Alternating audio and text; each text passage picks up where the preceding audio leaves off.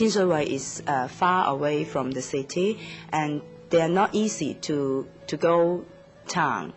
And this limit their horizon uh, about the world or about the Hong Kong, about the city. Tin Shui Wai is have lack of facilities for young people. There are not enough hall center or uh, even the uh, basketball court for them. This all will limit the development of the young people. Priscilla Lamb says that when young people are able to develop their own interests, they're more likely to take a healthier approach to their lives, and they'll have a better idea of the direction they want their lives to go in.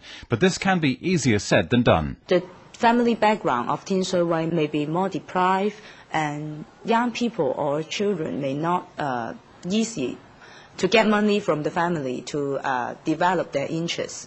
And Operation Santa Claus will help them have the chance and the opportunity to try what they like and they, they can have this chance and practice or learn uh, at our center. During their practice or uh, learning, they can think more about the job or think more about is it this interest uh, fit for me or they want to uh, develop it for long-term interest and this is the first step for the young people and the most important step of it for them.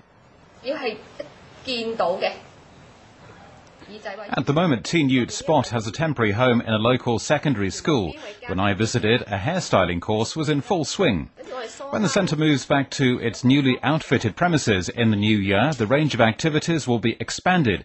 Music, creative arts, cookery, dance, language, even publishing a newsletter. Priscilla Lamb is optimistic that these and many other activities will help Tin Shui Wai's young people to gain self-confidence and to play an active and useful role in building up their community. We believe that uh, young people have their own mind and have the ability and potential to participate and contribute in the community. What we do is try our best to promote an opportunity for them to participate in the community and this is a very valuable chance for them.